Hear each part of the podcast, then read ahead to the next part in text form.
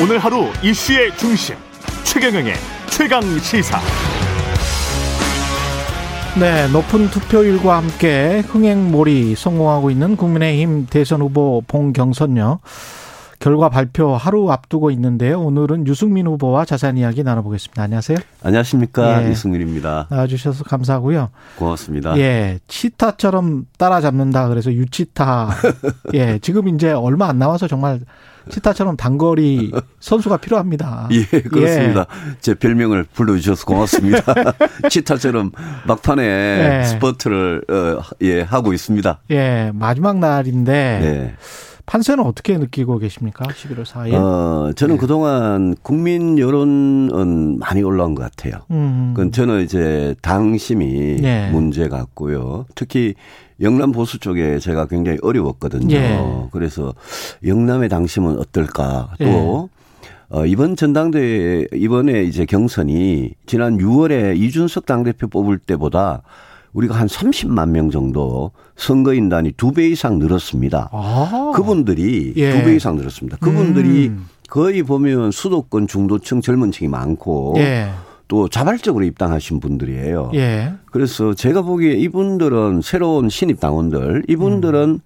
어, 당협위원장들이 뭐 누구 찍어라 이런 오더라 그러죠. 네. 그게 별로 안 먹힐 사람들 같고 어. 소신 투표를 하실 분들 같아요. 예. 그래서 지금 당원들 쪽을 두고 윤석열 후보가 그동안 뭐 강하다고 음. 이야기를 해왔는데 제가 보기에는 당원 여 당원 투표도 당원은 음. 전수 투표거든요. 당원 투표도 뚜껑을 열어봐야 알겠다. 그렇게 아, 봅니다. 당원은 전수 투표군요. 전수 투표입니다. 57만 명 전수 투표입니다. 아 전부 다 하시는 거군요. 그렇습니다. 예. 네, 개별 개별 당원들한테 투표권을 다 줍니다. 아 여론조사까지 하고 이렇게 해서 최종 투표율이 지금 한 70% 육박한다. 어제 62비 2가 안 되도록 61.5 정도로 끝났는데. 예. 오늘 이제 마지막 남은 ARS 조사만 남았거든요. 그렇죠. 그것도 예. 이틀 중에 하루. 음. 그래서 제가 보기엔 70대기는 조금 힘들 거 아니냐 싶어요. 아. 예.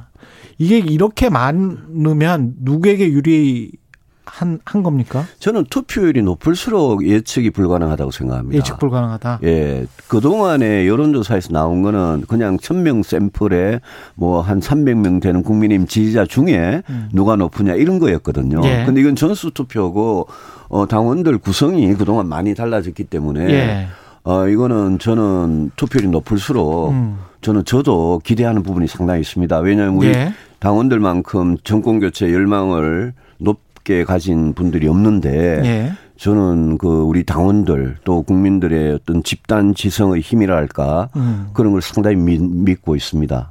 당원들도 고민이 많을 것 같아요. 정권 교체를 열망을 하는데 예. 국민의힘 당원들 입장에서는 그런데 그런데 본선에 가서 뭔가 리스크가 있는 후보가 있는 것 같으니까 예. 그 부분이 좀 풀리지가 않을 것 같아요. 저도 우리 당원들께서 투표할 때그 예. 점을 제일 중요시해야 된다고 봅니다. 왜냐하면 예. 지금 그냥 경선에서 자기가 지지한 후보가 경선에서 이기는 게 이게 최종 목표가 아니잖아요. 그렇죠. 그 후보가 나가서 본선에 승리해야 정권 음. 교체를 하는 거 아닙니까? 그렇기 때문에 결국 최종적인 이 선택 기준은 어, 어느 후보가 본선에서 이길 거냐. 본선 음. 경쟁력인데, 근데 보통 보면 그동안은 자기가 그냥 누구 좋아서 누구 지지한다. 이렇게 경향이 있었거든요. 그래서 방금 말씀하신 그 부분이 우리 예. 당원들이 최대 고민일 거고, 그런 점에서 좀 냉철하게 투표를 하신다면, 어. 그러면 리스크가 있는 후보는 좀 피해 주시지 않을까. 음. 그게 당연한 거 아닌가요? 그런 생각입니다. 또 다른 현상이 비호감도가 굉장히 높다는 그렇습니다. 거거든요. 예. 그 이거는 여야 뭐 다 통틀어서 그런 그렇습니다. 것이고 이거는 왜 그렇다고 보세요? 그거는 후보 문제겠죠. 후보 민주당에서도 예. 이재명 후보가 여러 가지 문제가 있고 리스크가 있는 후보고요. 음.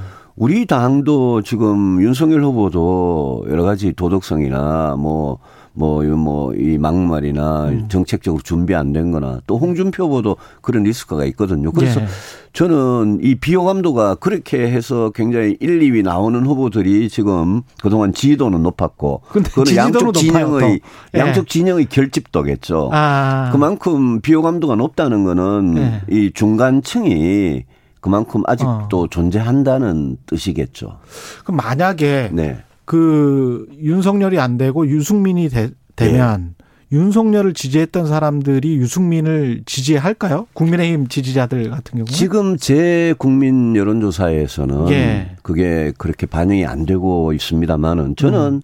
본선에 가면 그분들 당연히 지지하실 거라고 봅니다. 음. 지금 윤석열 후보나 홍준표 후보 지지자들이 굉장히 이제 보수적인 유권자들이 많거든요. 예. 그분들은 정권 교체 열망이 제일 강하기 때문에 예. 제가 후보가 되면 저는 이제 예컨대 제가 중도 확장성 있다. 그렇죠. 그러면 네. 제가 이재명 후보하고 중도를 음. 놓고 싸우면 음. 그러면 우리 보수에 계신 분들이 당연히 저는 지지하실 거라고 봅니다. 음. 그분들이 뭐 저라고 해서 투표를 안 한다? 그러지는 않을 거라고 봅니다. 윤석열 후보나 홍준표 후보에 관한 이제까지 뭐 토론 여러 차례 하셨으니까요. 예. 어떻게 평가를 하십니까? 대통령 후보로서? 아, 우리 윤석열 후보님은 훌륭한 검사였는지는 모르겠지만 음. 정치하신 지 얼마 안 돼 가지고 일단 정치의 본질에 대해서 충실하지가 못하고요. 정책적으로 너무 좀 준비가 안 돼 있더라. 그 다음에 그분이 뭐, 뭐, 5.18 망언은 결정적인 문제였고요. 네. 그 이후에도 뭐, 개사과나 뭐, 여러 가지 또 이 실언들, 120시간 노동이나 여러 가지 그 뭐, 1일 1망언이라고 할 만큼 여러 가지 망언, 실언 이런 걸 보면서 아, 리스크가 너무 크다. 음. 저 후보로는. 네. 저 후보로 어떻게 상식적으로 그냥 생각해 볼 때 윤석열 후보로 이재명 후보를 본선에서 이길 수 있겠느냐. 음. 뭐 여러 가지 도덕성이나 품격에 관해서는 서로 막 그냥 비장파장이라고 그럴 거 아닙니까? 네. 홍준표 후보님은 정치 선배시기도 하고 재밌는 분인데 솔직하고 재밌는 분. 근데 그분이 홍 후보님이 홍 후보님이 이제 네. 그 이 정책적으로는 예. 준비가 전혀 좀 잘 안 돼 계세요. 음. 그 토론을 해보면 뭐이 하다가 말 바꾸기 예. 잘하시고 또 막말 이미지가 있고 이래서 그래서 저는 그렇게 말씀을 드립니다. 우리 당원들한테 아니 끝에 본선에서 이길 사람이 누군지 그것만 생각해 주시라 예. 그렇게 말씀드립니다. 그 정책 이야기를 하셔서 네. 지금 저 이재명 후보 같은 경우는 1호 공약으로 성장의 회복, 전환적 공정 성장 뭐 이런 이야기를 하지 않습니까? 예. 어떻게 평가를 하세요, 이재명 후보는? 아, 이재명 그 민주당 분들이 예. 문재인 대통령도 후보 시절에 혁신 성장이다, 소득 주도 성장 이야기하고 아, 이재명 후보도 성장의 회복 내지는 예, 뭐 예. 공정 성장 이야기를 예. 하잖아요. 예. 저는 민주당 분들이 성장 이야기 하는 것 자체는 음. 말이라도 성장 이야기 하는 것 자체는 저는 환영합니다. 음. 근데 이분들이 약간 성장 콤플렉스가 있는 것 같아요. 음. 그동안 복지나 분배만 이야기해 오던 분들이 예. 경제 성장을 중시한다라는 걸 보여주기 위해서 아. 근데 그분들이 말씀하시는 그 성장의 전략, 성장의 해법 있잖아요. 예. 그거를 보면 저 같은 사람하고는 완전히 다른 거예요. 예컨대 예. 이재명 후보는 성장을 회복 그러면서 대규모 국가 투자를 하겠다 이러잖아요. 그렇죠. 예. 그럼 그런 정부가 국가가 나서서 대규모 투자를 해서 그걸로 성장을 일으키겠다. 또 기본 소득으로 그게 또 경제 성장을 시키는 정책이다. 음. 이렇게 말씀하시는데 제가 갖고 있는 해법은 무슨 소리냐 성장을 하려면 이게 우리가 정말 몸짱을 만들려면 열심히 운동해야 되듯이 음. 경제 성장이라는 것도 노동 개혁이든 교육 개혁이든 규제 개혁이든 굉장히 고통스럽고 어려운 개혁을 해야 된다. 민간의 체력을 그렇습니다. 예. 그래서 그, 그래서 기업과 산업의 경쟁력을 높여야 된다. 음. 그래야 성장을 하는 거다. 이런 이제 사고 방식을 갖고 있는데 예. 그분들은 국가 주도 뭐든지 아. 소득주도 성장 이런 해법을 나눠서 해법이 많이 다르다 그런 아. 생각이 들어요. 부동산과 관련해서 또 이제 부동산 불로소득 공화국이다 라고 하면서 이제 이거를 개발이익 환수제를 강화하고 분양가 상한제 이런 톤을 가지고 가고 있습니다. 이명박 아니 이재명 후보 같은 경우에 그렇죠. 어떻게 보십니까 이거는? 부동산에 대해서도 부동산 위기를 인정하고 사과한 것까지는 저는 예. 좋다고 평가합니다. 근데 해법은 완전히 달라요. 왜냐하면 예. 그 개발 이익 환수나 분양가 상한이나 분양원가 공개 같은 거 음. 이런 거는 저도 일정 부분 찬성하는 부분이 있습니다. 다만 그게 지금 집값하고 전월세가 이렇게 오른 데 대한 해법이냐 전혀 아니라고 봅니다. 이재명 지사, 이재명 후보께서 내놓은 해법이 기본주택이라는 건데 예. 이거는 기본적으로 중산층까지도 무주택자한테는 아주 괜찮은 집을 음. 아주 싼 임대료에 주는 공공임대 개념이거든요. 예. 근데 그거는 사회주의 국가에서도 수십 년 동안 해도 불가능했던 주택 정책입니다. 저는 민간 주도로 시장에서 공급을 늘려 확실하게 늘려줘야 공공주 임대가 아니라 음. 그렇게 해야 집값하고 전월세가 떨어진다. 예. 국민이 진짜 원하는 거는 내 집 마련의 기회를 갖게 해달라. 음. 그렇게 하면 집값을 안정시키고 대출 규제나 여러 가지 세금을 낮춰주고 이렇게 해야 그 내 집 마련의 사다리를 타고 올라갈 수 있거든요. 그 이재명 지사, 이재명 후보의 그 부동산 해법은 예. 실패한 문재인 정부의 부동산 정책을 오히려 답습하고 강화하는 거 아니냐. 음. 그런 생각에서 정책적으로는 제하고 성장이든 부동산이든 굉장히 좀 이렇게 극과 극에 있다 음. 말씀을 드리고 싶네요. 좀 요약을 해보면 국가 주도 대 민간 주도 그렇습니다. 다른 예. 다르거 시장을 다른, 시장의 예. 원리 시장의 기능을 적절히 음. 활용하면서 예. 국가가 개입을 꼭 해야 되는 부분만 해야 되는데 음. 해법이 너무 국가 의존이다. 예. 그 해법은 통하지 않을 거다라고 보는 거죠. 그러면 그 같은 연장선상에서 전국민 재난지원금 적극 추진하겠다는 이 부분도 아 제가요 예. 어제 홍대 앞에 갔었는데. 예. 그 무슨 빈대떡 하시는 가게 사장님이 음. 어제 하루 종일 매상이 테이블은 제로고 음. 배달이 2만 8천 원 딱 한 건 계시더라고요.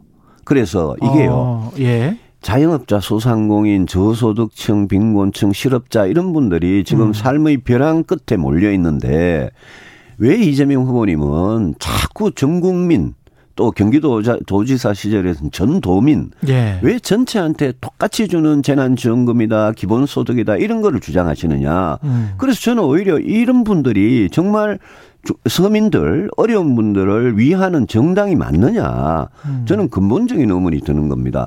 그돈 있으면 어려운 분들 몇 번 도와드릴 수 있는 돈 아니냐 예. 이런 생각이 드는 거죠. 예. 지금 그 공, 이 경선 과정은 서로 이제 비방전이랄지 그 다음에 무슨 뭐 문자 논란이랄지 여러 네. 가지가 있지 않습니까? 네네. 특히 이제 윤석열, 홍준표 후보 간의 불법 선거 운동 논란은 계속되고 있는데요.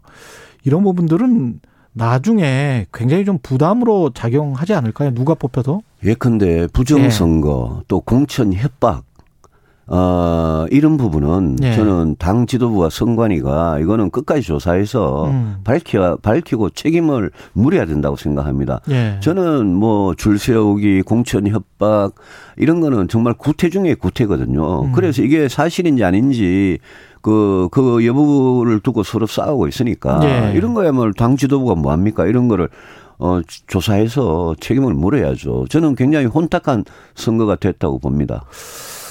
그 윤석열 후보 관련해서는 5.18 아까 말씀하셨는데 네. 그 전두환이 뭐 5.18과 쿠데타만 빼고는 다 잘했다. 치명적인 예. 실수를 한 겁니다. 예, 정치는 잘했다. 이렇게 예. 이야기를 했다가 개사과 논란이 있었다가 예. 홍, 윤석열 후보를 공개적으로 지지하고 있는 당국대 서민 교수가 또 홍어 준표 그것도 어, 정말 있을 수 없는 발언이죠. 근데 이게 왜 홍어가 왜 홍준표에 왜 홍어가 홍 홍에 아유, 다른 것도 많이 붙는데 홍주도 있고 아유, 뭐. 저 홍씨라고 예. 그렇게 말장난을 한 모양인데 예. 아 저희 당이요. 예. 5.18에 대해서 진정성 있게 사과를 하고 반성을 하고 음. 그동안 굉장히 오랫동안 노력을 해왔는데 예. 아니 당 밖에서 들어온 후보 후보가 몇 달 만에 5.18에 대해서 12.12에 대해서 이렇게 망언을 하고 그 캠프에 있는 사람들이 이렇게 제가 뭐 입에 담기도 그런 그런 용어로 호남을 비하하는 발언을 하고 이거는 저는 정말 해당 행위라고 봅니다. 예. 이런 이런 리스크가 있는 후보를 가지고 어떻게 본선을 이기려고 하는지 이해가 안 되는 거죠. 근데 김종인 전 비대위원장은 그런 어떤 국민의힘의 행보에 앞장서셨던 분이란 말이죠. 그렇죠. 예. 이른바 이제 서진 서진 정책. 예, 본인이 예. 5.18 민주화 묘지에 가서 무릎 꿇고 음. 사과하신 분 아닙니까? 근데 왜 윤석열 후보를 지지하는 듯한 뉘앙스를 그, 예. 그것도 참 어른스럽지 못한 불공정한 처신이고요. 예. 그 본인 스스로 비대위원장 시절에 5.18 민주화 묘지에 가서 무릎을 꿇고 음. 사과를 하는 그런 모습을 보여주신 분인데 음.